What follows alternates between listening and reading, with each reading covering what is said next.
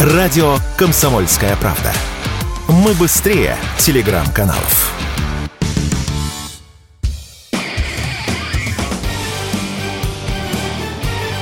Говорит полковник. Нет вопроса, на который не знает ответа Виктор Баранец.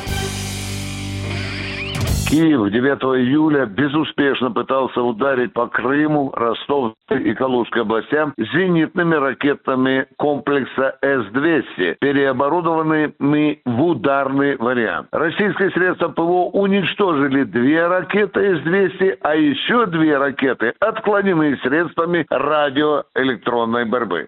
Жертв и разрушений нет. В этой связи начальник генерального штаба, генерал армии Валерий Герасимов, он же командующий войсками, задействованными в специальной военной операции, поставил задачу организовать разведку позиций С-200 и ударных средств противника и планировать их упреждающее поражение. Также он приказал в кратчайшие сроки дополнительно повысить защиту объектов от ударов с воздуха вот такими средствами. Но о чем говорит использование зенитного ракетного комплекса С-200 украинцами в ударном варианте? Да о том, что они уже скребут по сусекам. Этот старый советский комплекс, поступивший на вооружение советской армии еще в 60-е годы, предназначен прежде всего для поражения воздушных целей. Так вот, Киев его снял с вооружения еще лет 10 назад и отправил на базу хранения. А теперь с него, как говорится, решили стряхнуть пыль, и переоборудовать для стрельбы по наземным целям. Причем это уже не первый случай такой реанимации. По такой же схеме с помощью англичан был переоборудован самолет «Мишень Стриж», который атаковал наш аэродром в Энгельсе.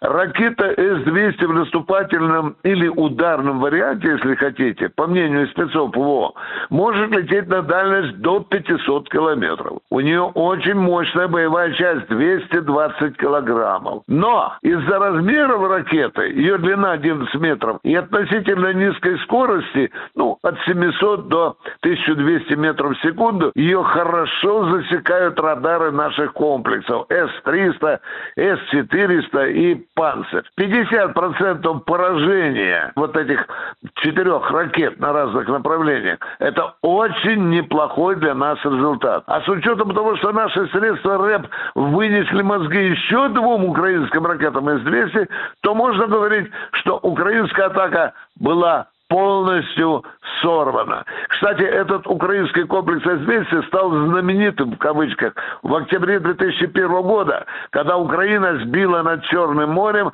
российский пассажирский самолет Ту-154М авиакомпании «Сибирь», выполнявший рейс Тель-Авив-Новосибирск.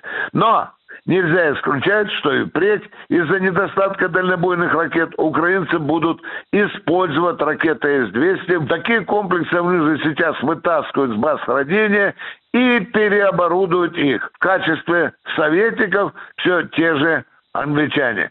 Вот почему Герасимов приказал нашей разведке держать ушки на макушке, разведывать позиции дислокации С-200 и наносить упреждающие удары. Я думаю, что так оно и будет. Виктор Баранец, радио «Комсомольская правда», Москва. Говорит полковник. Нет вопроса, на который не знает ответа Виктор Баранец.